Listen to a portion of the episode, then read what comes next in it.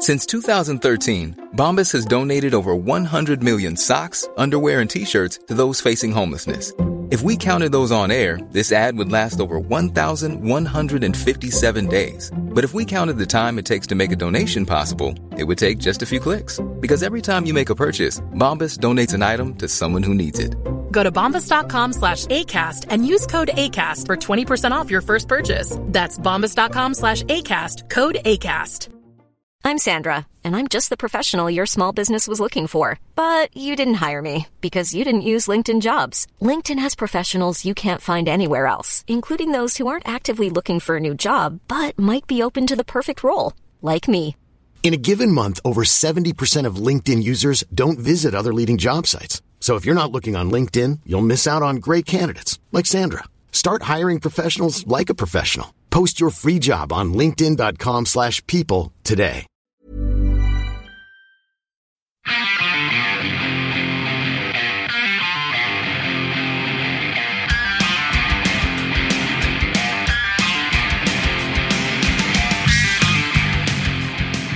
What's going on, everybody? Welcome to Going Off Track. You are in the studio right now with Jonah, Brad, and Esteban. Uh, I just went to Puerto Rico, so that's what my name is now. You did? Nope. You're, you go on a lot of trips, I feel like. Nope. trips I have are putting kids in the car, going to Bed Bath & Beyond, buying something, coming home, finding out it's the wrong size cutting board, but going back to Bed Bath & Beyond, returning it, and not getting the 20% off coupon. Yep, that's it. When I feel heavy metal. Yep. Uh, I'm a rider at the gates of dawn. I take no prisoners. That reference. Who do we have in the podcast today, Steven? Uh, we have a comedian, a producer, a former writer for the WWE, my good friend Andrew Goldstein, who every one of his friends that are my friends has always said Andrew Goldstein, and he, he's one of those very kind people who just never corrected anyone, yeah. which I never know how to feel. But Well, but is the spelling different? I don't know. No, Goldstein, Gold- Goldstein. Goldstein. I feel like Let's ask a Jew. Yeah. Jonah. I, I feel like when I if I saw his name spelled out, I would assume it was Goldstein okay. because just growing up with a lot of Steins Yep. um, in a super Jewish area. But I feel like it's something you could correct someone with and let, not make them feel bad. But when you No. say Steins, do you mean Steins or do you mean blank Steins? both, Okay. a lot. The, Goldstein is actually a pretty big one. But then just Stein as a kid, Scott Stein. Then why do we school with. goyim want to say Goldstein so much? You know why? It's um, it's German. It's, it's the word of Germanic origin, and so it is Stein because you the e just kind of indicates that the i is a long i.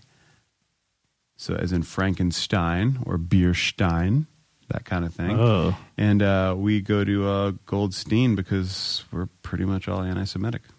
I'm learning. hmm That's how I say it. My neurons are reconnecting after years of damage. Uh, I met Andrew through a very good friend of mine um, who's also a writer and uh, just loved the dude. And then we just started seeing each other out and about. And he, he loves the wrestling. And he showed up here wearing a Randy Macho Man Savage t shirt. Just, Yeah. But it didn't look out of place. I couldn't have pulled that off. Worked out great. I got to say, as a full on uh, hater of the wrestling world, I think this is a great podcast. yeah, see? He's an awesome guest. He knows his stuff and he, he kind of he breaks it down. So without further ado, Andrew Goldstein.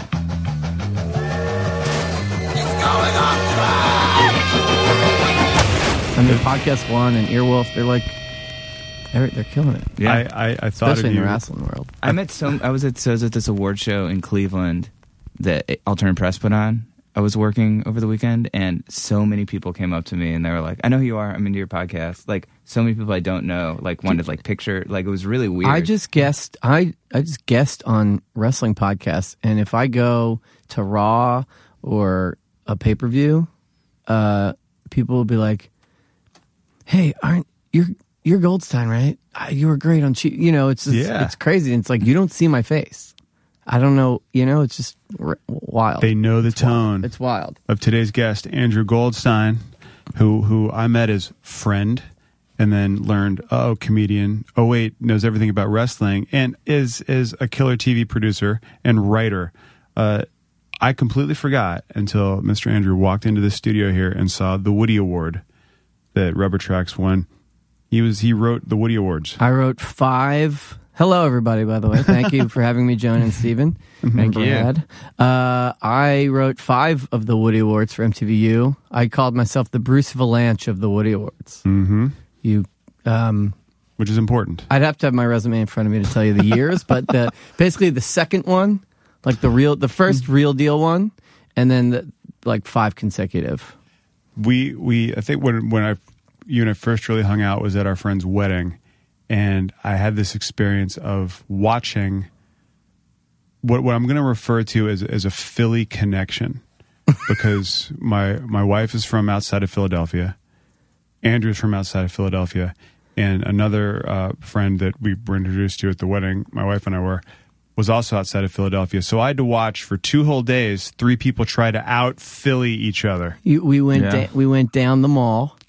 We went down the mall. We went to Franklin Mills, and uh, we talked about Eric Lindros. Did you have some Frank soda? We had some Frank's Black Cherry Wishniak, and uh, you know how you's doing. So it was just a lot of Philly accent. It's funny when I moved drinking a lot of water.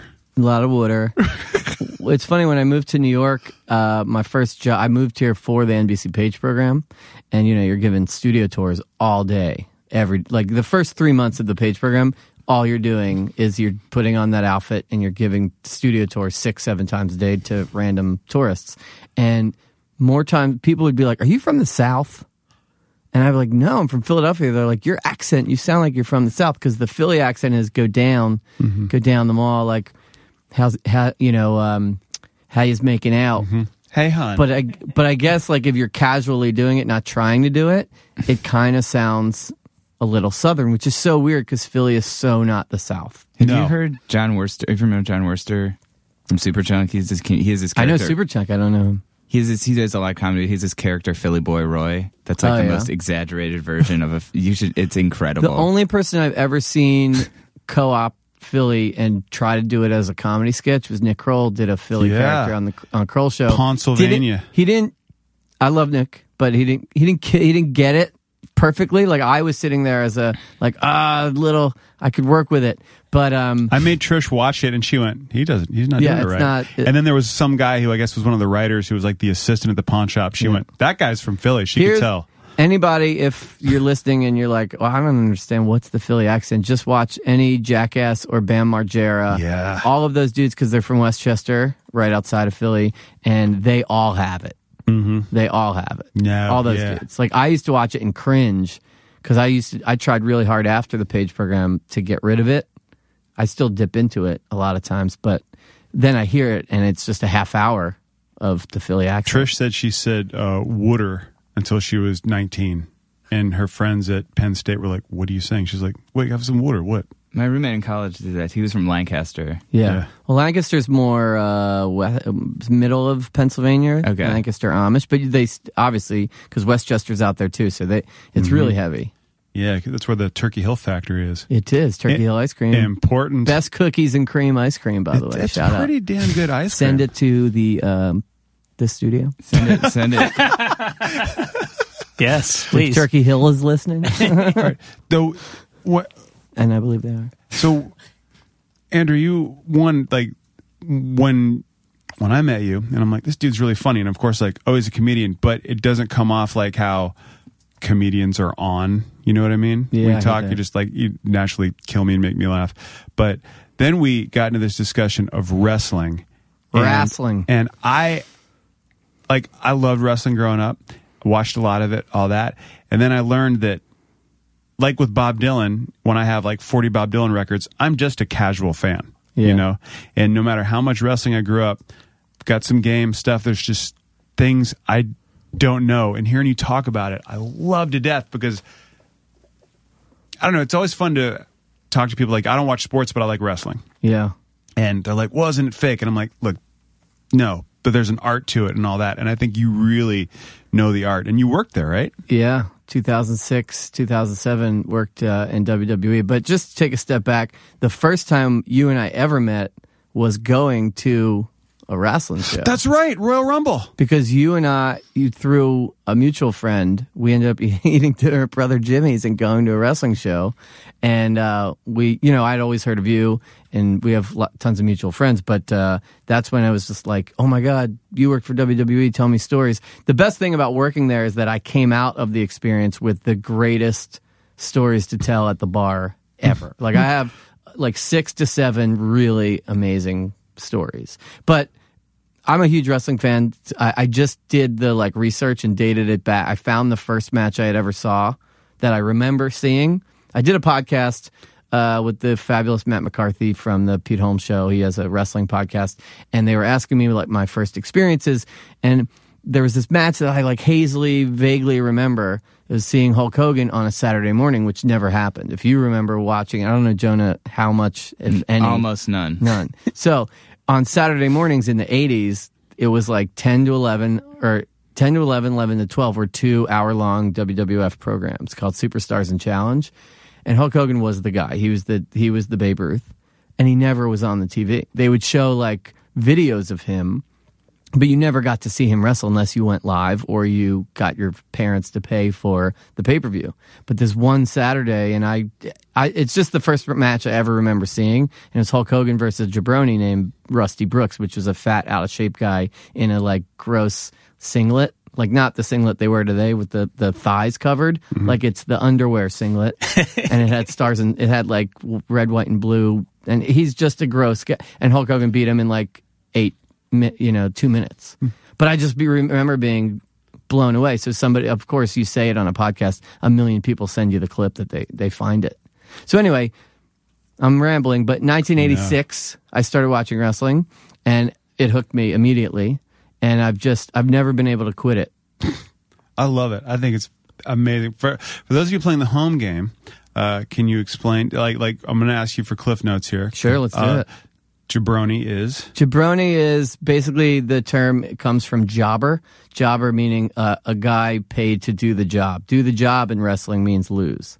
Put a guy over. Right. So if you're the top, if you're a top guy, I'm a local, I'm brought in, you beat me in three minutes on TV, makes you look good, and I'm just a body that you, that you use to, to make yourself look good. And put- so those, so it's jobber, and then wrestlers started calling people jabronis, which is ba- the root word is uh, is jobber. the Latin root Yeah. of, for wrestling, and put and put someone over. Put someone over is uh, so the the office, the bookers will say Steven's pretty hot right now. The audience is really digging him. Let's put him over Jonah. So that means you would win. You would beat Jonah. Never on- happened. But It would never happen. I'd be a Jonah Brony. He'd be a Jonah Brony. Yeah. You could sell. First of all, you could call your fans that, do T-shirts, and you'd be the biggest fucking star in the world. Let's do this. I got it. It'd be awesome. The Jonah Bronies. Your fan base. And uh, let's let's see how much more I can remember. Um, uh, heel and a face. Heel in a face. Heel is a bad guy. Face is short for baby face. Baby face. It's all comes from carnival speak. So when I worked at WWE, you have to learn a whole different language because you're dealing with all these ex-retired wrestlers that work in the office and work on the writing teams and stuff, and they all speak in carny. Uh, for the like a lot of their word, a lot of the regular words that you would use in English are substituted with these carny wrestling words. So they'd be like, "Hand me the gimmick," which is any basically a gimmick would be anything, any noun. So it's like hand me the remote control, but it's hand me the gimmick. Uh, what U.S. heel and face? So babyface is the good guy. So in carnival speak, babyface would be like the hot, the really good looking guy that would bring people into the tent, and the heel would be, you know, the bad guy, the the monster. And then and then they have the heel turn. The heel turn is when a babyface decides to go rogue and go bad and be bad and turn on uh, the fans and turn on his uh, partner. I remember that when Hulk Hogan went to WCW and did that well, big that's heel. that's the biggest heel turn in the history of the business. yeah. Hardcore. It came out and The NWO. I'm sure you see, even if you don't know wrestling, you I'm sure you know uh, hip hop, like rappers use it all the time. When Lebr- just now, when LeBron chose to go back home, a million people made the video of uh, they put like LeBron's face on like a wrestling heel turn. And where he hits his partners with the with a chair, and it looks like LeBron's hitting Bosh and Wade with a chair, and like turning, and then opens his shirt, and it's the NWO. You were just in Cleveland, Jonah. Was how, I how was. what was the attitude? I don't know. I felt like I, I felt like I was just at this event, and a lot of people weren't from Cleveland, so no one really cared. And I care so little about sports, but it was weird. I felt like everyone I met would be like LeBron, LeBron. It's like, yeah, people are excited. Also, I learned the Republican convention is coming to Cleveland. Yes. Oh. So like people, I think it's like whatever you think of politics, whatever. It's like good for the city. I think just Yeah. to bring people huge, yeah. in. Little known fact, l- I, I earlier said my first job was being a page, but my actual first job right out of college, I was a PA at the Republican National Convention in Philadelphia the summer before I moved to New York. And I drove a guy, they com with cement blocks. You know, in Philly, there's the stadium complex. There's the the two big ones, and there was cement blocks that that um, barricaded the whole thing in for security. And then that was like a whole compound with every cable news channel. And I drove a golf cart. And I would just drive talent from one station to the, you know, from one area to the next. And I was, and I would drive Brit Hume from Fox News. Brit Hume, if you watch SNL, old da- old Dana Carvey, Brit Hume. I would drive him back and forth from his uh, fr to and from his hotel. Wow. Me and Brit Hume, homies. Dude. That's my man. So the so the love of wrestling is that what got you into comedy and wanting to perform and then like like where did you decide I don't know if those are related. It's just more of like I was just always that kid that was like imitating. I guess on the imitation and on the on that scale, yeah, wrestling was like a huge part of me performing in my early years, like in first grade, second grade, just like doing Hulk Hogan impressions and like doing wrestling moves to my friends in the back of the classroom. Like I have specific memories of that. And moves? I, I, I used to. I had a friend Doug Lee, and uh, I'm gonna text him and tell him to listen when this comes out. I, I used to, if there was a substitute teacher, we I would go in the back of the classroom, put him in the figure four leg lock, and put him in the camel clutch, and put him in the Boston crab, and we joke about it to this day. It was like the greatest. To this day, I love putting those like submission holds on people, but nobody let nobody really lets me do it anymore. Are I they- try to do it to my girlfriend. She's not into it. No, she's just the wrong move. But You uh, gotta just keep trying. I think. but I, I was going to say that the two things are probably like imitating wrestlers and imitating SNL. Like I would do impressions of SNL people's impressions, and I would get mileage out of that with my friends. Now before you like like in college or before the NBC Page program, were you did you like try your hand at stand up then? I uh, senior year of high school, we had like a the first time I ever got on stage to tell jokes. I uh, senior year of high school, they had like a performance final for a class for like a hu- like a humanities class or whatever, and I did stand up and I wrote like a routine, and uh, I did it. How many minutes? I guess uh, six, seven, I don't know, five, six. Good set. I, I'm trying. I don't. Um, yeah, it was like basically stuff about school and you know whatever. So that was the first time, and then when I went to college, Philly's a weird city. Like comedy had never has really hit in Philly. Mm-hmm. Like there's one club. It's mostly urban comedy. Besides like Dom Irrera, it's like the rest is it's very like comedy. It just wasn't like there's not a big improv scene. There's not a big sketch scene. There's not a big stand up scene in Philly. There's comedians that come out of Philly, but there's no. So like Tom college for Herrera me. is really funny. Dom Irrera is a I legend. I saw him at the Laugh Factory once, and he was ridiculous. have you found like have you guys found that like Philly's a weird All I ever think about with comedy in Philly is that Bill Burr video. where he destroys. Just Google it, folks. It- It's he- incredible. Yeah, and he hits everything that you're supposed to hit about uh, Yeah. Philadelphia people. Yeah. I always have to apologize, like when I, because living in New York, being a Philly sports fan, I'll, like it'll come up and I'll just be like, "Oh, I'm an Eagles fan." They're like, "Oh God," and I'll be like, I'm, "But I'm not a dick," you know. Like I will, I will cheer if Peyton Manning throws a really great touchdown. You know, like I'm not, I'm not a dick, but I've, I know what that is. I've seen it. It's an unheard level of fandom until you've seen it or say married into a family of people from Philly. Like it's even even even the the fans are just like, yeah, I go every once in a while are bonkers. Like my my great aunt is I think I think it's almost 50 years, a 50 year Eagles or Eagles Eagles. uh season ticket holder Yeah, who still don't, they don't goes around. Who still goes and and That's the band Eagles, by the way. She loves Don. She Henley. loves Don. She loves Don Henley. I'm kidding. Uh, but in mu- but with music, I feel like the music scene though in Philly is crazy. Like when I was at, I went to Temple University, like in North Philly, and the like everyone I worked with at the newspaper was in a band or was covering bands or going to going to shows constantly. Like the scene to me, and I wasn't a part of that, but like.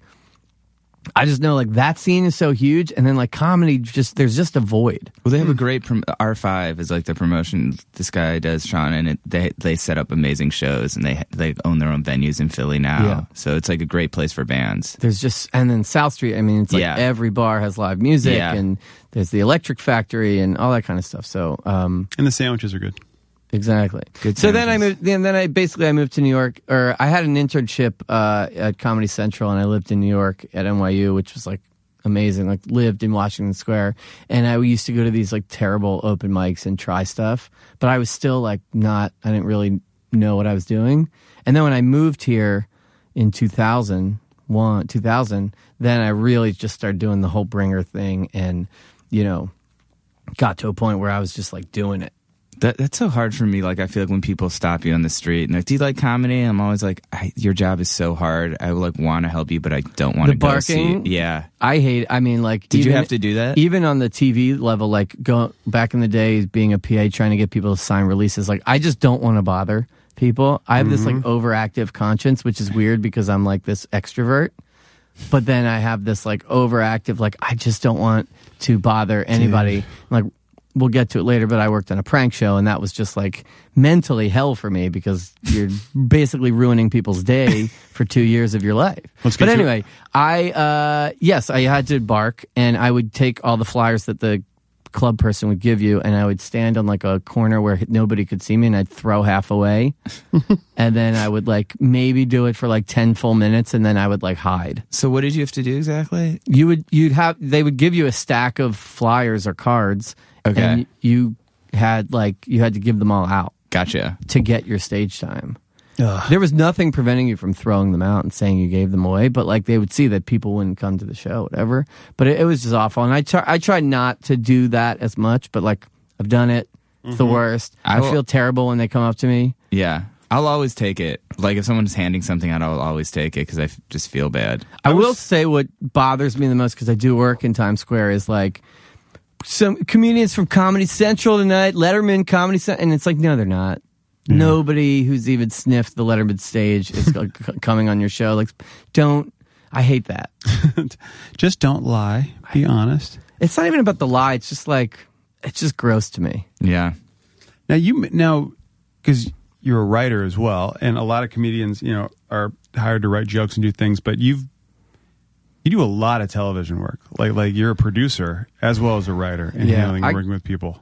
I got re- I got into um, hosted TV writing, which is a very fine art. I won't call it an art. It's a very fine skill uh, that not a lot of people focus on, and uh, I kind of just fell into it. And um, whatever, I'll put myself over. I I got really good at it to a point where like you give me any format for any live show or any you know you know as live show, I can pretty much write host copy. it's hard to be able to and when you and the people that we know that can do it because we know the same folks to be able to write host copy for any host and get their voice is a very hard thing to do Yeah, I mean that's the that's the game, man. Is is we have another one right here in the room mr Jonah Bayer Yeah. is figuring out that. I mean, I've at this point I've worked with. We could go back and forth like every sort of MTV generation host in, in New York City, and I mean they're all different. You have to, you know, you have your females and your males and your like rock guys and your comedy guys and your.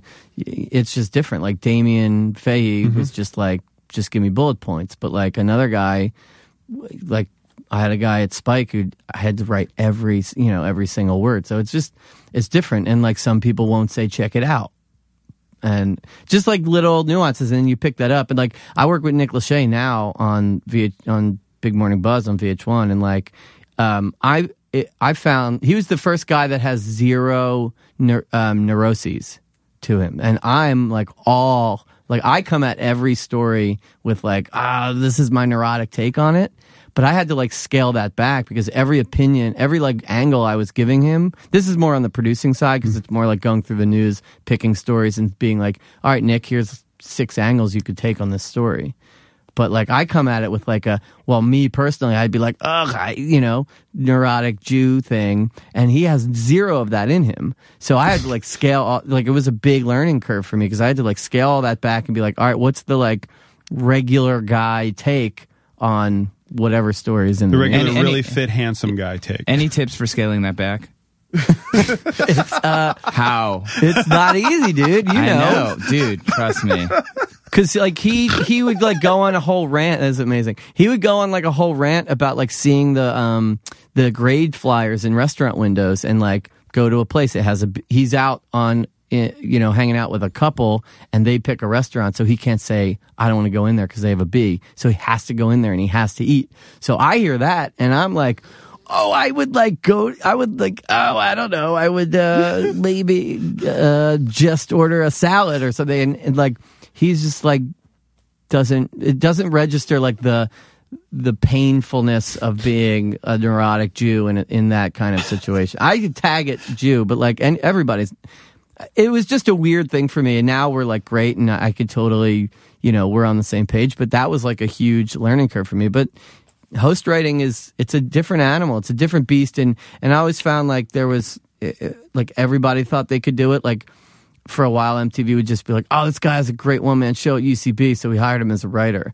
And then you know, they would just be like pounding jokes in places that didn't need jokes and stuff and you know, trying to put a joke in a toss to commercial and it's just like ju- and then like the producer would go through and strike everything out and it would just be the copy. Do you think it's just, you know, because I've, I've Not to hate on UCB people, I'm just saying No, no, that would happen. they know how to write for themselves and write a joke, and that's different than being able to write host copy, which is a lot of what goes on. Like everything is right down to Letterman, everything's scripted, you know. And there are people Yeah. who are as awesome as Damien because he's so damn good. I have so much respect for him that can just bullet point it and go through. And and uh, everyone I know who worked with Carson Daly was like he could look at something and memorize it in a second. And he was Yeah. really really good at it. But to be able to be on the other side of writing for someone who you've just met and have it sound natural is an incredible skill. And does that come with just doing it over and over again, Yeah, or was that it's a, muscle? I, there's definitely been situations where like I get in a room and it's like Charlemagne or something, and like I'll put in, you know, a, you you write different. You just write some lingo, you know, certain, uh, you know, I don't know how to say it politically correctly, but you just write certain things, and then most hosts in a nice way will be like, "Oh, well, I would never say that. I would say it like this," and you just have to like train yourself to listen for those things. You can't and be precious. yeah. Well, that's the biggest rule I've ever learned is you don't own any of it. Don't own any of it. You could, I put the best joke you think in the world in a script and the host will be like, I'm not going to, you know, like I just, with, um, I'm Marlon Wayans, I did the July 4th concert in Philly and I wrote a whole opening monologue for him about how uh, City of Brotherly Love. If there if there's anybody that knows about Brotherly Love, it's a Wayans brother, and a whole bit about like that. And he's like, eh, I don't want to do that. You just can't own it. You you got to kill your babies. That's like the that's the, the the old way to say it. But um, I just say. I always tell a host, I'm like, I don't own any of this, so tell me what works and what doesn't work, and and that kind of thing. But You know it was cool? Uh, so I worked on this, not to bring this back to me, but just as example, sort of what you're saying. Like I worked on this live thing. It was the first live TV I've ever worked on, and I'm used to writing for print, and I'm not used to seeing people actually read what I wrote. Like you put it out there, and then you like people comment or whatever. But like it was incredible, much more stressful. But it was so cool hearing someone say words that you wrote, even if it's not like having a host say what you wrote and hear people like cheer and get excited. Yeah. Like having that instant gratification of like, wow, these people are reacting to something that came out of my brain. I find people who come from print uh, have a bit of an easier transition. Yeah. because you you guys work in parameters already. Like somebody will say 500 words to you or Right. 8,800 words. Like to me, people will say 30 seconds. Mm-hmm. And so I think uh, brain wise, you're able to be like, all right, well, I know what five. Here it is. I know what. I'm sure you know. You know what 500 words looks like. Right. You don't even need to do the word count on on your computer. You know what 1700 words looks like. I know what 30 seconds looks like. I know what a minute, what 90 seconds looks like. You know, if somebody says, okay, you have a three minute open, you got to write. I know, I pretty much know that that's, you know, a page and a half of host copy. And I think that's why print people have, because I've worked with a ton of people who come from magazines and, you know, um, a girl I- who was a writer on the Buzz, Christina, she, um, she came from newspapers and she was seamless. I think that, yeah. That's fascinating. I never thought about that. One. But one. like script writers, like like long form script writers, I think they have a tough time because you know they're used to writing dialog and they're you know so sketch people probably it's it's harder. I think it's I think it's hard. And joke writers, I Yeah. think you know I'm always just like, all right, hire that guy. yeah.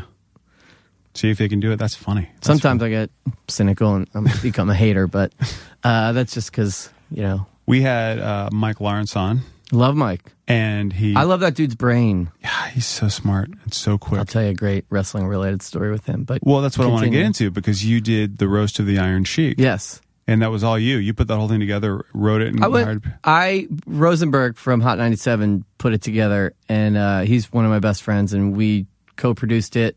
I wrote all the jokes for the wrestlers who aren't comedians, and we brought comedians in who did their own stuff. But for, and I wrote for Rosenberg, uh, and um, I had a writing night at my apartment. It's the first time I've ever done something like that. Uh, mostly because I w- is the first time I was sort of really head writer.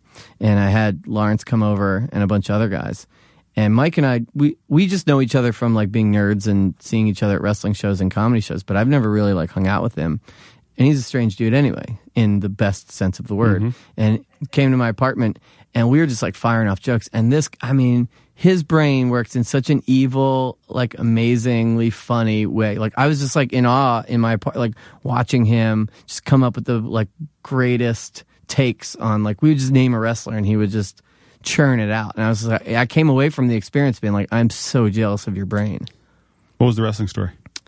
Uh, well, he we, he got to meet Iron Sheik, and so he so Lawrence shows we're in the back of Caroline's, like in the office, and Sheik's just in his wheelchair, just hanging, meeting people, and uh, Lawrence comes in, and I know he's a huge fan. I go, Mike, this is. Do you want to meet the Sheik? He goes, Yeah. So uh, Mike, I, I introduce them, and I go, she call him a jabroni because that's like part of the Iron Sheik's shtick. And uh, but it's so cliche at this point because he calls everybody. He's like, "Oh, you jabroni, I break your back, make you humble, blah." And he call, he's like, "Mike, he, you Jew." He called Mike some kind of like you, you're a good Jew, jabroni, whatever. and Mike, he literally had the face of like a child. He was so flattered and excited. Like it wasn't even just like, "Oh, I got the sheik to call me jabroni, cool, man." No, he was like a kid who had just sort of like Santa said, "You've been the best boy." like he was he was glowing and i was just like that's the real deal right there Yeah, when you're that big a fan, yeah that's so huge. it so, was wild So when you you know uh, working in TV and then you know. I really want to hear about the prank show. By the yeah way, yeah that's what I, yeah I want to Oh, get into that. Like so you do that and then did the prank show come before writing for WWE?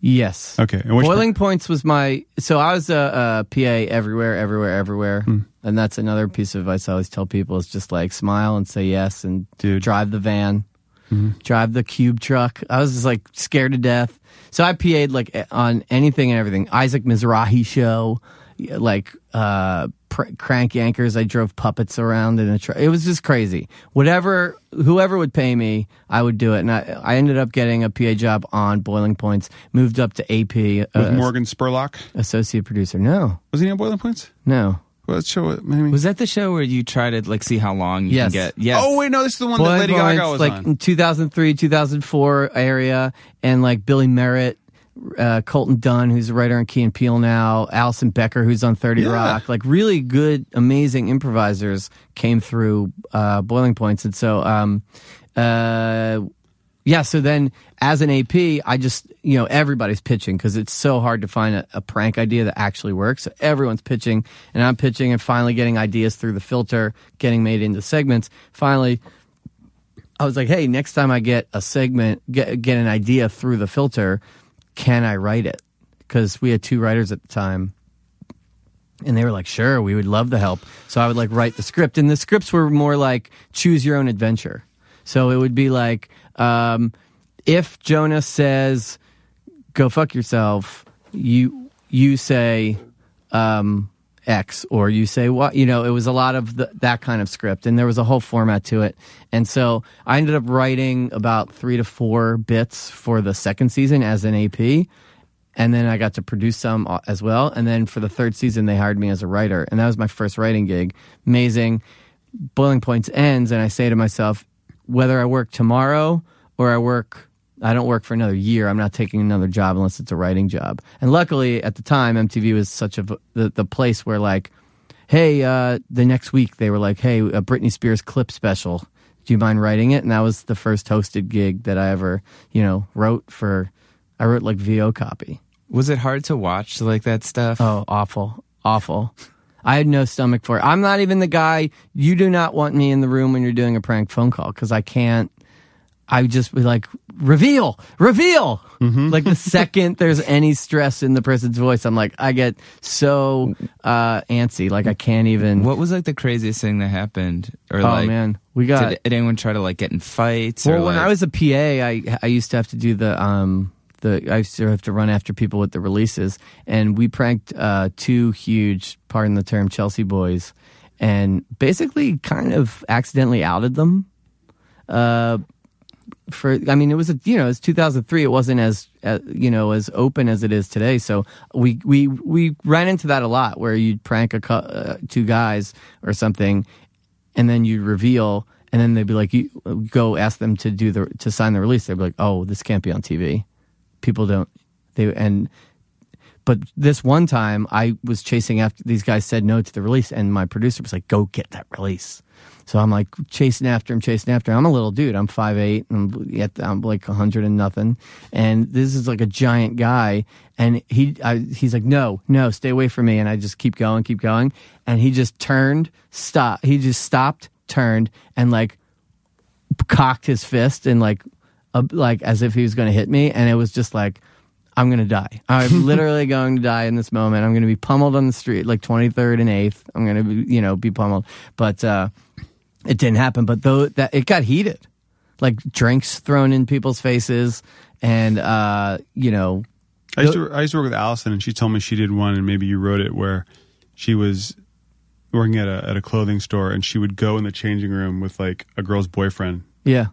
and it's like and Alison wa- Becker was the uh, she was the uh, sexy girl who would you like all of the a lot of the pranks that she was that she would star in would be making girlfriends jealous by doing something like we would do yoga and she would be the instructor and the guy would be you know stuff like that but um we we got into a lot of trouble because we prank we always found if you pranked out of the demo if you pranked older people, you'd you'd be you'd be screwed because they would they would take it way too seriously. So we pranked. Um, we did a thing in Central Park where uh, Missy O'Reilly, who had uh, meat in her pocket.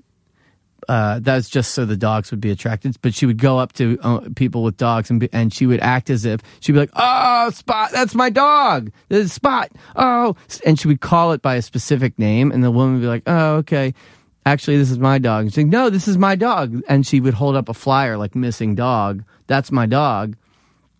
And then the woman would be like, no, it's my dog. Get away from me, crazy woman. And then they would have this argument about how it's her dog.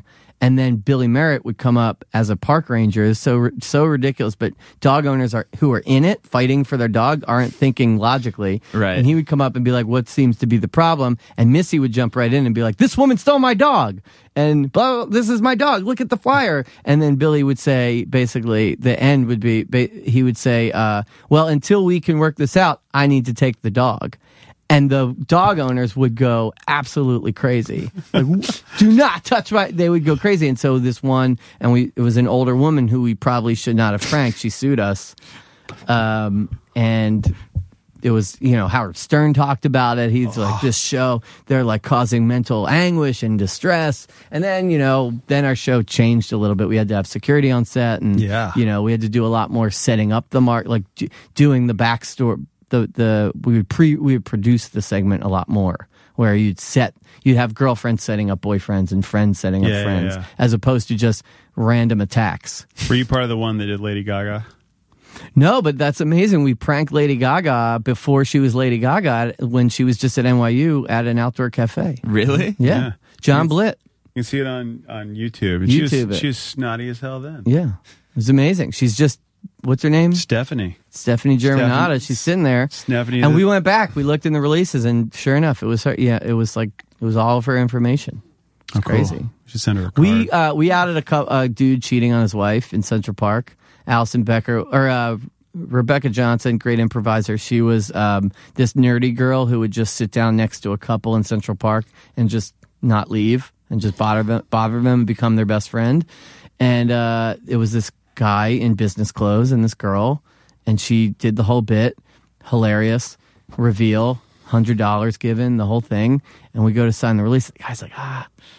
I can't. I can't sign. We're like, oh, come on. It was so funny. Like, no, it, it won't be that big of a He's like, no, you don't understand. He's like, I'm not supposed to be here. He's like, I'm like, I'm sure your office will be like, we just Yeah. thought your office will be fine. Your boss will be fine. He's like, no, you don't, you don't understand. I, I'm married. We're like, oh, oh, you're a dick. ee. So there was a lot of like, you know, so that's one you could forge because he's not going to sue then. Exactly. but uh, pranking, I had so much. I mean, it was funny because on one end, I'm making it happen. Like even sitting in the producing chair was so hard because you're in the ear of the the people doing the pranking, and you have to keep it going. But everything in my body is telling me, reveal, reveal. right, right. These people are really upset.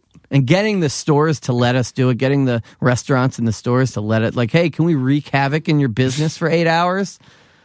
was I just I walk into Bully's Deli on on 14th and University or Fourth wherever it is, and it, and I still to this day I think how did that guy ever let us in his in his store? Do you think there's some kind of connection between, you know, you're being able to write that and write those kind of um, pranks and things with like love of wrestling? Because you know, if you're a wrestling fan, you're you're a mark. You know, like Oh, right, like- it's so similar, Yeah. yeah. Because Yeah. you're the mark is another wrestling term. It's an old carny term Yeah. for the the person they're bringing in the tent who doesn't know that Mm-hmm. they're being duped. So a mark has become a word for the f- wrestling fans, smart fans that think they know everything, think they know what's going on behind the Mm-hmm. scenes. You're ah, you're just a mark. So, um, but de- we called them marks writing the show. We would say, you know, we got to book marks. We got to book, you know. What's the connection between wrestling and carnival culture? Like, did wrestling come It out? came out of that the Really? strongman strongman competitions and um, you know basically like tough man competitions and grappling and a guy would come out of the audience and say I can beat that guy and then you know the strongman then he would beat and people would bet that whole thing it all comes from the carnival culture the traveling carnival circus and those like those strongmen those uh, shooters as they were called which were you know And like the first big guy to take off was uh, Gorge, Gorgeous George, or Gorgeous George in terms of the modern day flamboyant robes, music, you know, arrogant kind of heel personality. But, you know, like dudes like Lou Thesz and I mean that's getting really nerdy, but there were like really huge stars in the in the a- advent of TV. Wrestling was like the first, you know, big highly rated programming. and it was always, it was always that the guys wrestling knew how it was going to end, and it was how they Always. portrayed it. I love that. always it's uh, yeah all, the the the finish was always predetermined there's like r- few uh, instances in uh, wrestling history where people have gone rogue How do you react when people like? I feel like it's really annoying when people are like, like everyone knows that it's planned, but I feel like when you tell people they're super into wrestling, or they're like, "Don't you know it's fake?" or like, Yeah. does that? Because I It's feel like such people a- act like it doesn't it, uh, doesn't make it legitimate or something. well it's such a cheap easy thing to say but it's not yeah it's predetermined but like i've seen firsthand that these dudes they're really hitting i mean they they they know how to land and they they're protecting each other when they do it but they're really hitting each other you, you think when a dude jumps off the top rope onto another guy that there isn't you know contact like it, the the the easiest analogy that you can always say is just like well you know uh Arnold Schwarzenegger isn't really the Terminator, but you like that movie. You know, it's it's all it's pretty much the same. I always say it's like synchronized swimming because it's all Underwater. it yeah it's all underwater. It's a co- it's there's choreography to it, Mm-hmm. and uh, especially now everything's very planned out. But how many guys still?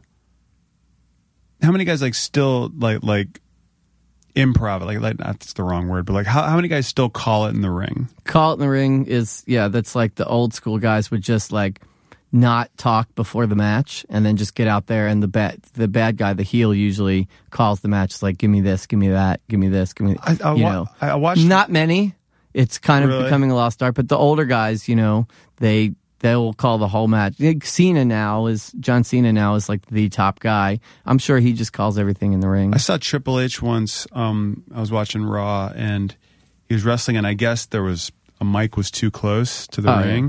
And I just heard him say, you know, he was doing the uh, Irish whip, and he just went uh, high knee, yeah and I and he heard it. And I was like, oh my god, Yeah. and well, I the loved the, it. the best way to have the whole um, universe shattered for you is if if you go live, you really can figure it out. Like I remember being like ten or eleven, and my dad took me to the Spectrum, and I was just like, wait a second. But I was a kid and I still loved it and I didn't care because you're already hooked. It's already it's kind of like it's like heroin. Mm-hmm. Y- You kind of realize, all right, this is really bad for me, but I'm already hooked. So let's let's keep doing it. It's like wrestling. It's like, oh, wait a second, that punch didn't come anywhere close to his face, but I love this. This is so mm-hmm. cool. It makes me feel amazing.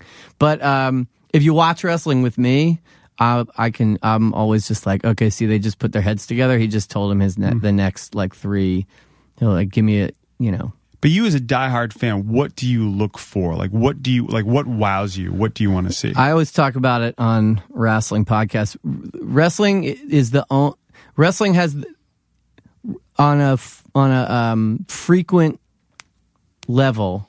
Wrestling produces what uh, the mainstream sports ha- you have to wait for in mainstream. I didn't say that very well, but w- what I'm saying is like you watch a whole season of football, maybe you'll get like three to four, five holy shit moments wrestling is in the business of producing those on a nightly basis. So you get that moment where you're just like where your mouth drops open. Like that amazing play that that just won, you know, that amazing home run in the bottom of the ninth happens, you know, once or twice a season. You get that pretty much anytime you go to a wrestling show. At some point somebody's going to do something that makes you say, "Holy shit." you you were on board. I think you told me this from from the very beginning with CM Punk.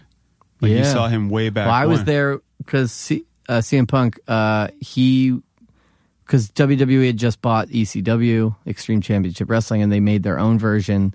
And CM Punk was like the, the he was going to be the new guy that they put in. So I was there right when all that was starting when CM Punk debuted, basically. And I was I was there to watch them be like, this guy is nothing. I just met him. He was he He's a huge punk music. fan, yeah, music he fan. he did the pre-show with this girl Juliet Simms. Yeah, she was in the. He was just at that uh, Yeah. automatic award show because there there's a big video of him on the red carpet talking about his wrestling future, and, And he's he- like, "I'm never, ever, ever going back." He inducted Billy Corgan at the award show. Who huge wrestling fan? Yeah. he, has his own um, yeah.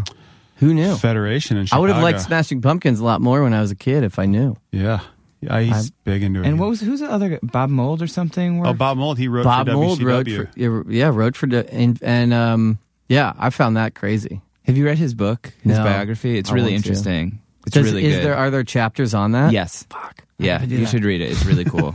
So good. He's awesome. I love that Foo Fighters track on the last album that Bob sings on. Yeah, yeah, it's great. really? I didn't know that. Yeah, he and it's interesting. They did a there's a documentary Because on the them. doc that was on VH1. yeah, and they don't have the um, they didn't have the lyrics, so they go in and they just they, They just sing did it. gibberish, and then he writes the lyric, which Yeah. I never knew. That's pretty fascinating. So wait, so CM is CM Punk done? Punk left. Uh-huh. Punk got fed up and was, you know, like I'm. A, he's You think that's a publicity thing? You think it's legit? no, it's it's legit. I mean, he's been away for almost you know a year. What makes now. someone fed up? he, this? I mean, the schedule and the politics. It's a shark infested water over there. I mean, I was way too young and naive and not ready for when I got the job. I always say I got the job way too early because now if I got the job, I'd be able to produce the talent and not be sort of intimidated. What, what was your job? I was a creative writer, and then you're just thrown into producing backstage segments. But I came in like off of one writing job. You know, I got it basically right after Boiling Points and a couple like, you know, clip specials for MTV and maybe a season of Web Junk. No, not even. I got Web Junk after. No, I got Web Junk. I, I got I had Web Junk, and then I went to WWE because Patrice O'Neal had written for WWE. Again, he had done like thirty, like fifteen weeks, uh, and he told me about it. But anyway, uh, yeah, I was a writer, and you're on the ske- uh, You work literally seven days a week. You must have been fucking stoked. It must have It been was like a amazing. dream. I mean, you're in a different city every week. You're flying on Vince McMahon's jet uh, to each city. You're driving overnight with your with your buds, and I mean like my first week on the road. I was in a limo with Dusty Rhodes and Paul Heyman. It was like insane, and like they have no choice but to answer your questions because you're in the car. So I was just like marking out, as they say, which is Yeah. just like having that crazy fan moment. But CM Punk, he's an interesting dude because he has that punk personality of like, you're not going to tell me what to do. I'm going to do what I, I'm going to, I, if I believe in something, I'm not going to let you forget about my opinion. Uh, and that doesn't really go well in the Vince McMahon sort of world. So was the, that, was that famous promo that he did real? Like that was that? the content of it was, but I, I think he kayfabes a lot. Now, kayfabe is a, another huge carny term. Kayfabe was the the internal um, code that the carny people w- would talk about that everything's fixed. Mm-hmm. So then kayfabe became the wrestling thing of you have to keep kayfabe. Heels can't travel with baby faces, and you can't. If you go into a restaurant and you're the guy you're wrestling that night is sitting at the di- at the counter, you got to leave. You got to stay what in separate mean? What- hotels. what's what's the like? Where does the terminology come from? I'd have I I used to know. Yeah, I have to look it up. That's a the weird one. Origins of it, but yeah, kayfabe is like the whole. So he, I think, so when he gets interviewed, he'll still keep kayfabe and be like, "Oh yeah, I, I, I that was all off the cuff." But no, it was written by writers. Yeah. Vince McMahon basically was like, "I'm going to give you 20 minutes at the end of the show, and you you can you pretty much rail into me and just say whatever you want." Wow, I love that. That's just me being cynical, but that pipe bomb promo is amazing. But he is like the like that whole punk personality in its natural real form is not welcomed in the world of wrestling where everything's controlled. Right. So he just was like oil to their, you know, water. And so, um, and he had a great run being that guy. And uh, once they realized, like, okay, we need to take advantage that this guy is like a dick in terms of like he, he that that's his personality. Like, let's take advantage of that. Not to mention he's incredible in the ring and incredible in the microphone, which are the skills you need. So, I mean, he set the world on fire, but then he just got burnt out, and they where they wanted to take his character, he wasn't comfortable with, and his body was broken down. And I think he was just like, look, Shawn Michaels took three years off yeah, yeah. in the middle of his thing. You know, Stone Cold took his ball and went home and wasn't happy with how they were going to book him. And in the middle of Stone Cold being the biggest wrestler in the world ever of all time, he left. Is a lot. Is, So it happens a lot. Is, is a lot of that frustration, or is it physical, or is it both? I think it's both. It's the schedule, it's the off, it's the politics, and it's the it's the wear and tear on your body. I mean, I mean, he's. I, I think he's had like he talks about it. His hips messed up, his Yeah. back's messed up. All these guys. Daniel Bryan, who's another guy who Yeah. came from the Indies, like CM Punk, broke his has a neck that he may not ever ever ever be able to wrestle again. You walk backstage, all the agents who are former wrestlers, they all have a zipper down the back of their neck. It's like this. It's interesting. It seems there is. It is so dark. Like I feel like that Oh. level to it. Like that. What's that documentary? Jake the Snake. yeah, Oh, well, Beyond there's the wrest- Mat. Beyond there's the beyond mat. the mat, and there's wrestling with shadows, and Yeah. and even that the that Mickey Rourke movie, the Yeah, wrestler, The Wrestler. I like mean, all that stuff. It's like thing in the it seems like there's a real dark side to I it. I watched that movie and I was like, this is a shoot, which is another wrestling term. Shoot is this is for real. Mm-hmm. As a work is we're working the audience. This is work. That's shoot, man. That, that's that's that scene in the wrestler where he's at the autograph signing and they and it was amazing camera work and they go on the bottom of the table and you see the guy with the catheter and you see the guy with the you know the the, the purple leg and every- that's true, man. These dudes are their their bodies are in terrible terrible shape. And then when they do it, they get. I mean, there's no health insurance. They have to No. pay for everything themselves. You know, The best was, you know, Dusty Rhodes, legend of the '80s. Like, Yeah. pro- pro- American Dream. American Dream, but he was, you know, in the NWA, whatever. He's great. He was like the best part of working there, like getting to actually know him and work with him. And I'm a huge fan. But he would he would tell us stories about, you know, when he was at the top, top, top of being the top guy in the in the NWA. He uh, he's like, you know, I'd be handed a Manila envelope with two hundred fifty thousand dollars just from the gate, and he's like, at that time, I didn't take 10% or 20% of that and put it under my mattress for taxes. I went out and I spent it, you know, because there was no, there was nobody saying like, here, so, sign this W 9. It was, it's, Right. it's the Wild West, dude. Now you said you know, Tao the podcast. You got some good wrestling stories. What's your favorite? the uh, it, the best story I have is best told with visuals, uh, but I can I can tell it on uh, in the audio version. But you know who Ric Flair is, Yes. Even without your Yes, I know who Ric Flair is. Ric Flair, legend. He's a little not with it today. His his his eggs are a little scrambled now, but uh, he is he was the guy. Beside like Hogan in the WWF, there was Ric Flair in the NWA. He had the robes. He was you know talked to. He was the um, basically if you watch Eastbound and Down, the Will Ferrell character that that's based off of Ric Flair. The the flamboyance and the the false bravado and the my watch cost more than your life, like all kinds of things. Uh, to be the man, you got to beat the man. The bleach blonde hair, the whole thing.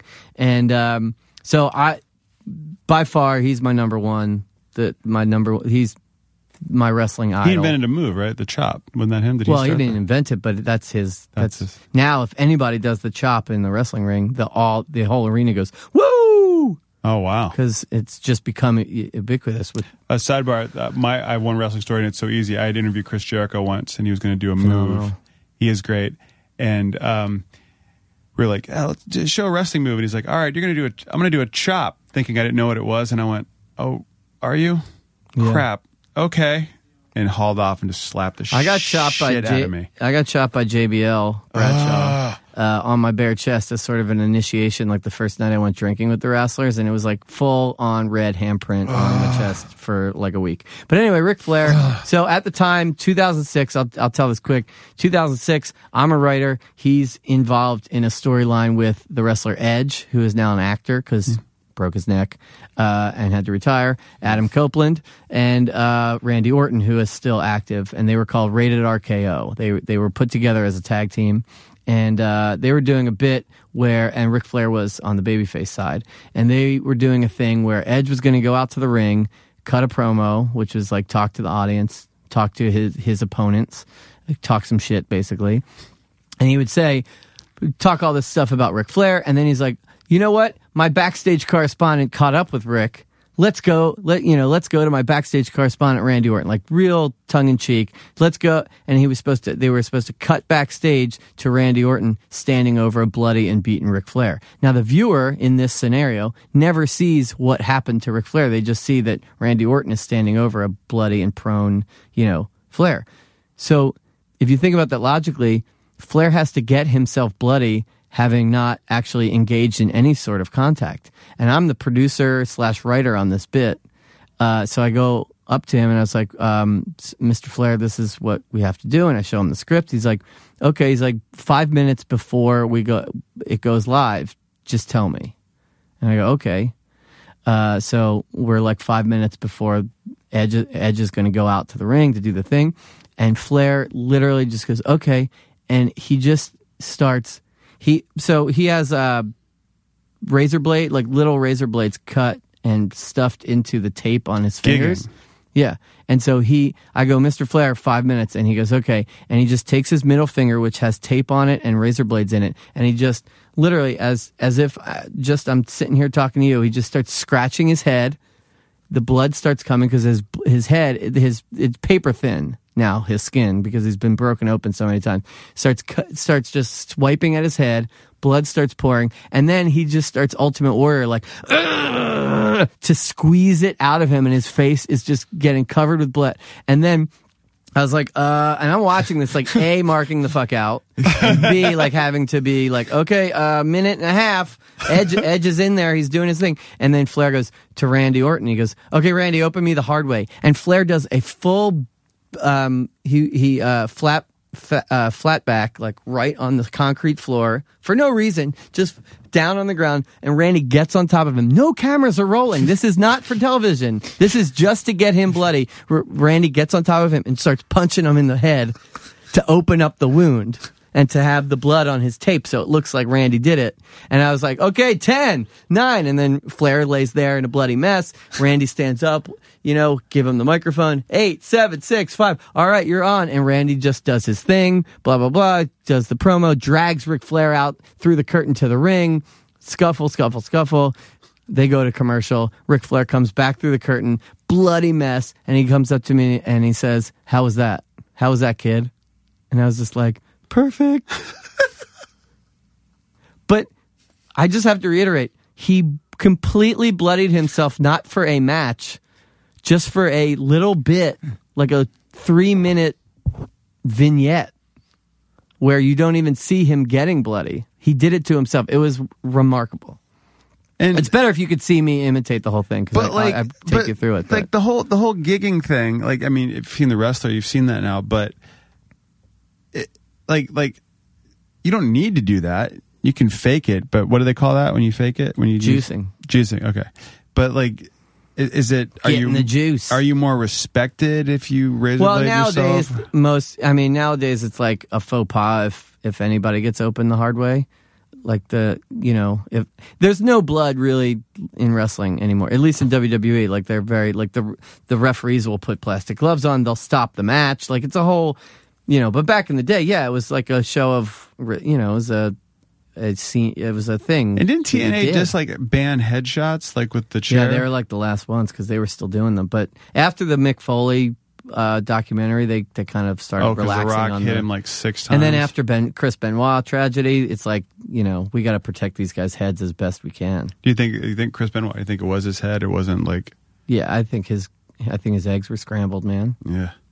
You don't realize, you know, that's the thing that always bothered me is when I just happened to be watching and, and uh, I got back into wrestling when I was a substitute teacher in California because the kids were just loving it. So I was like, I'll watch it again, you know? What year is this? Uh, this was probably 98, 99. so like the height Yeah. of the Attitude Era, and I, and I remember watching the first like big, I think uh, ladder match, and it was Edge and Christian versus the Hardy Boys, and I couldn't Yeah. believe that a match like that was just not on a pay per view because it was Well, so insane.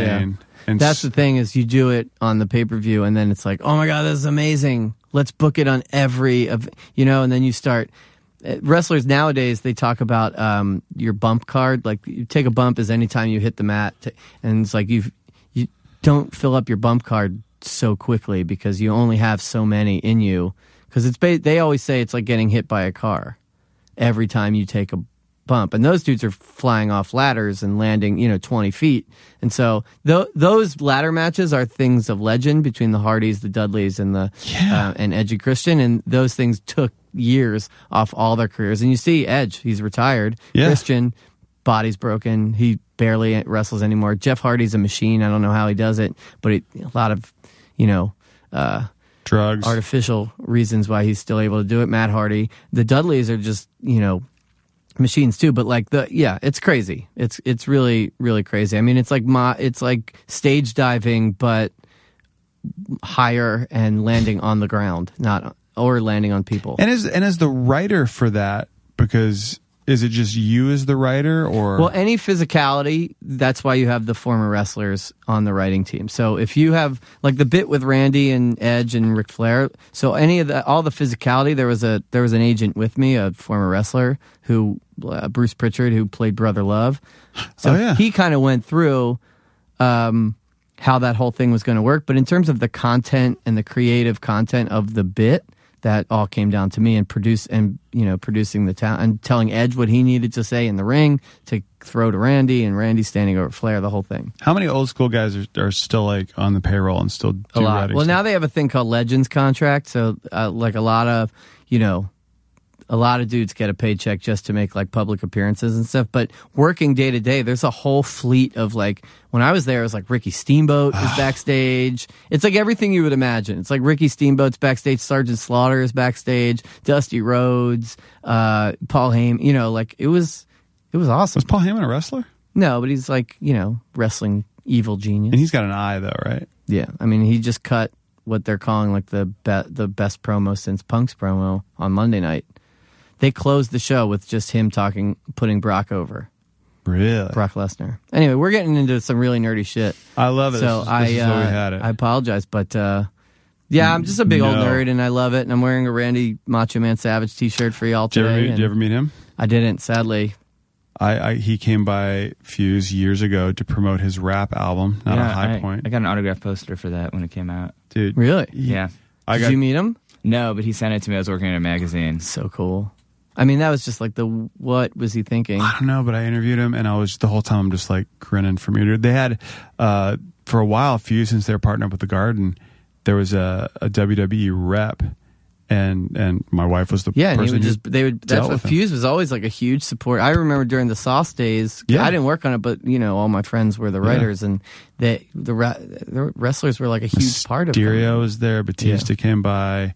He came by. It was like There's the classic MTV story in the studio about uh, during the Carson days on TRL, and they had Diamond Dallas Page and a bunch of the WCW guys on, and uh, they basically pranked Carson Daly and Diamond Dallas Page like flipped out in the middle of the live hit and picked up a chair and hit whoever he was with, like right in front of Carson, and Carson freaked out because he thought it was he thought it was legit.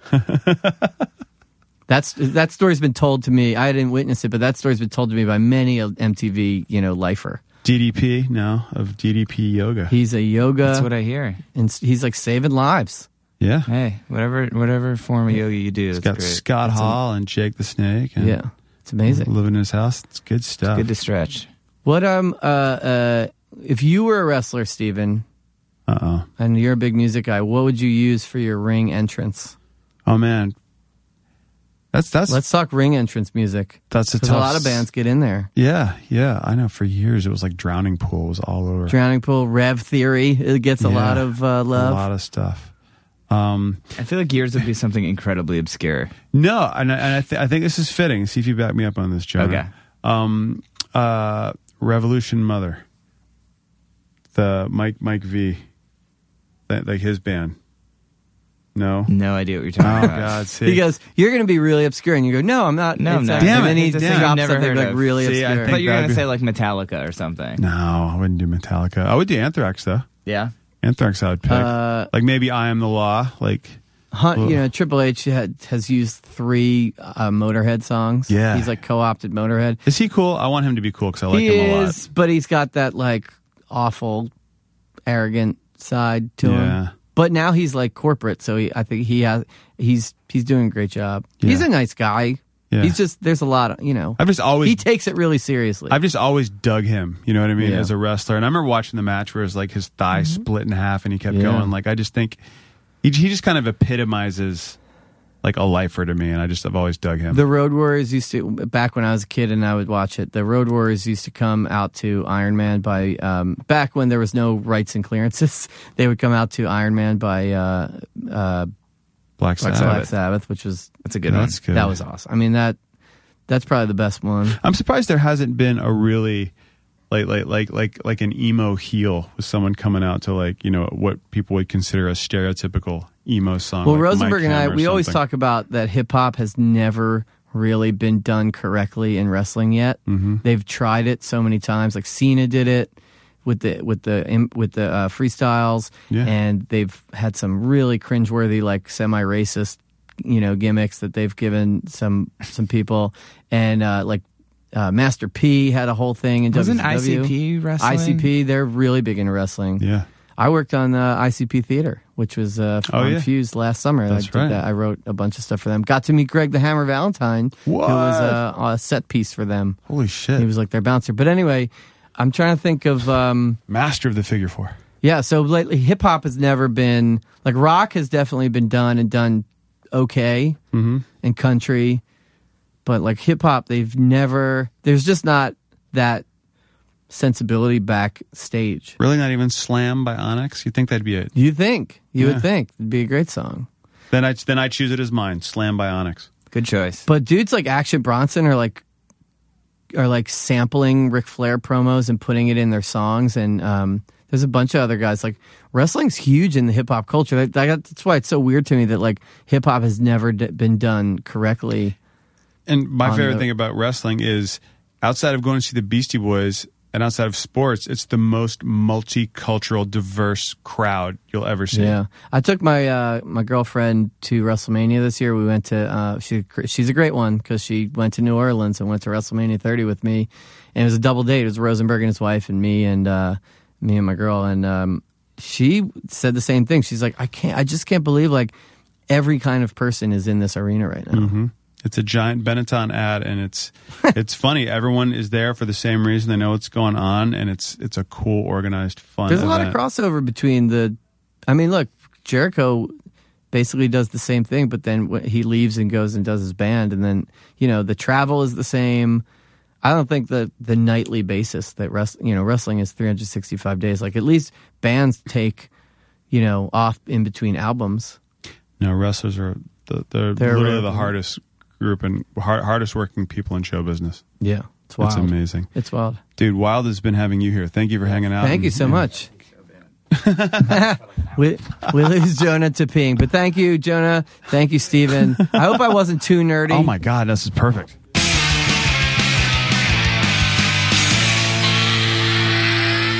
Ladies and gentlemen, if you are not into wrestling right now after listening to that wonderful interview with If you're Andrew not Goldstein- wrestling right now, if you're if you're, you're not in a headlock. if you're not on top of a turnbuckle at the moment, you know, actually, I had to stop watching wrestling because of my children because all of a sudden they started doing Yes. the headlock stuff. Mm-hmm. It's bad. Sounds cool. But I did take a video of it, and it was kind of obnoxious. I'll show it before their prom because they were both literally in jeans, shirtless. two little, you know, not even two year old girls just attacking each other. It's kind of funny. It is funny when two year old girls do it. My point. People like Andrew who, who like something so much it's kind of infectious, and it make it, I don't know, just a whole new. He watches matches the way I like to watch matches, which is like, how are they going to wow me again? Not unlike listening to bands all the time. Like, show me something. I'm familiar with this. Show me something different, or, or make it work. Touche. and that's the way I like watching uh, the wrestling, which is cool. And by the way, and what we didn't get into, which I love to talk to him about, is like like local wrestling circuits. You know, not Yeah, the back- backyard wrestling. Well, or- backyard stuff is dangerous. Please don't do it, kids. your kids listening because there's no one watching. But like the local circuits, I've been to a couple of them. They're awesome. They're a lot of fun to watch. They're really, really cool. Because you, again, you watch, like Andrew said, you can be like, oh, wow, they didn't even come near connecting. That's amazing. you know? Yeah. So you want to watch the guys who make it look like they're connecting. But then they'll, you know, I saw a guy like dive off a ring outside in a parking lot and land on another dude and then slam a guy into a wall. And he didn't sell it well at all, but it was still great to watch. I was like, he could, he could the jump, that's gravity. He had to sell that, but slamming into the wall just didn't work at all. Dude, I still, I still think backyard wrestling's cool, but dangerous. Don't do it. Yes. but watch the videos maybe of people like jumping off their roofs. Onto, You'll see like, the picnic reasons why not to Yeah. do it. Yeah. Remember that was a big thing. Yeah, it was huge. I felt like that was like when I was in college. Like people were really into doing that. Yeah, if you if you really want to watch the hardcore stuff, watch the Japanese wrestling. I've never seen that. Uh, I just I just I guess ruined- everything Japanese is more hardcore. I just ruined your weekend. Yeah? what you're going to watch on YouTube. They're um, just like, oh no, this is real barbed wire. We're not playing around. this is crazy. I'll be at St. Vitus performing with United Nations, which will also be very violent and crazy. Yeah. I'll be And- back by the bar. This will have already happened by the time you hear this. So please watch the bootleg YouTube video of United Nations watch a bootleg YouTube video um, and check out wrestling. In general. Actually, uh, know. Andrew Goldstein is on a whole bunch of great wrestling podcasts. He's called in to speak a lot about it because he knows his stuff So well. check him out and some other ones. And if you'd like this podcast, check out our podcast we did with Adam Vass from La Dispute a few months ago, where we talked also a lot about wrestling. Damn it. Because because yeah, like I feel like some people probably are like, oh, this is about wrestling. This is going to be boring. Not necessarily boring even if you don't care about wrestling. That's right. Yeah, follow True that. that. And if you're going to follow us, follow us on Twitter, go to the Facebook, go to our website, check us out. Thank you for listening. Thank you for emailing. Thank you for tweeting. Tweedly diddly. All right, we'll see you next week.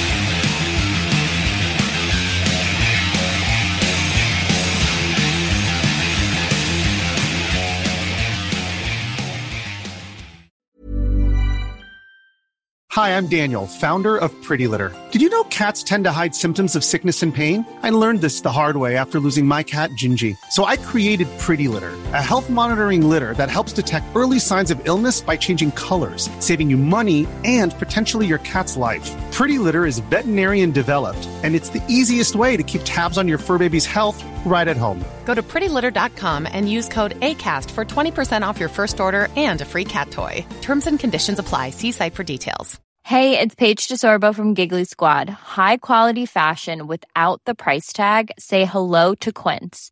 I'm snagging high-end essentials like cozy cashmere sweaters, sleek leather jackets, fine jewelry, and so much more. With Quince being 50 to 80% less than similar brands. And they partner with factories that prioritize safe, ethical, and responsible manufacturing. I love that. Luxury quality within reach. Go to quince.com slash style to get free shipping and 365 day returns on your next order. Quince.com slash style. Planning for your next trip? Elevate your travel style with Quince. Quince has all the jet setting essentials you'll want for your next getaway, like European linen, premium luggage options, buttery soft Italian leather bags, and so much more. And is all priced at 50 to 80% less than similar brands. Plus, Quince only works with factories that use safe and ethical manufacturing practices. Pack your bags with high-quality essentials you'll be wearing for vacations to come with Quince. Go to quince.com/pack for free shipping and 365-day returns.